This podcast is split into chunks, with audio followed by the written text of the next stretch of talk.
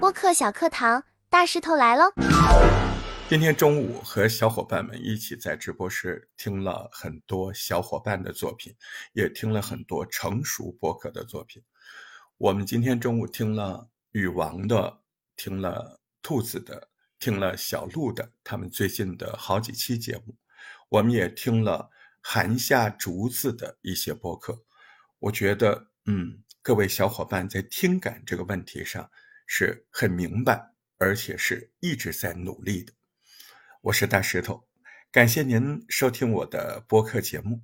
我此时此刻就想跟您聊聊关于播客的听感和在一次性及时的语言当中的一些问题和克服这些问题的快乐。那么有的时候我们在录制的过程中，难免像刚才我就嗓子突然哑了或者怎么样，那个时候。我就很冷静，我就把它关掉，暂停，然后我重来。嗯，那更多的时候，更多的时候，有的时候我们会，嗯，不太清楚自己到底哪些地方不够好，我们会嗯嗯啊啊，我们会然后然后，更多的时候，我们甚至不知道我们下一句要说什么。这其实是有快乐的。因为当你明确了你自己的及时讲述能力，还有您自己在及时讲述的时候有没有哪些坏习惯，您在及时讲述的时候应该保持哪些好的习惯，这些东西，在这个实现的过程当中，它是有快乐的。人都是希望在某一个记忆上，经过锤炼，经过分析，经过自己不断的去修正。达到更好的水准，那这个过程它一定是快乐的。所有的学习和进步都值得我们去仔细的体味。当然了，你学得快，你进步的快，那这种快乐就更大。呃，即使讲述也是这样。所以有很多沉迷于播客的人，他们刚开始的时候是沉迷于，哎，我在播客当中可以清楚的讲述我的感受。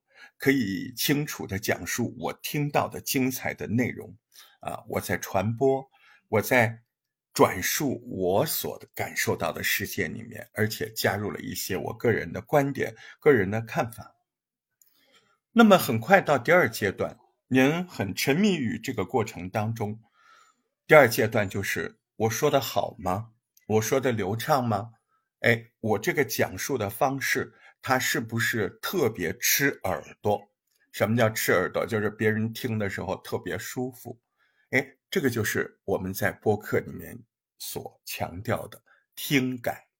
当然，听感不只是这些啊，还有你描述的精彩程度，对不对？那除了这些之外，最重要的就是你能够有一个高度的脑部。和嘴部的协调性，您想什么说什么，中间没有什么疙瘩，而且这个脑部和嘴部的协调性，它实现出来是非常快乐的。每次每次我们在听到像竹子这样的单播节目的时候，不仅感叹啊，有些人在单口的这种 solo 这种单播的播客里面，他们的讲述能力是如此的好，讲的既清楚。而且那种感觉又是就像坐在你对面跟您侃侃而谈，跟您聊天，啊，他没有丝毫的那种说是要教训你一顿呢，或者是怎么样的，哎，那种听感是如此的舒服，就像一个老朋友跟您侃侃而谈，但是它就是那么流畅，它就是那么干净啊，我也挺追求这个事情的。嗯，我相信有很多做播客的小伙伴啊，你们已经在追求这个事情。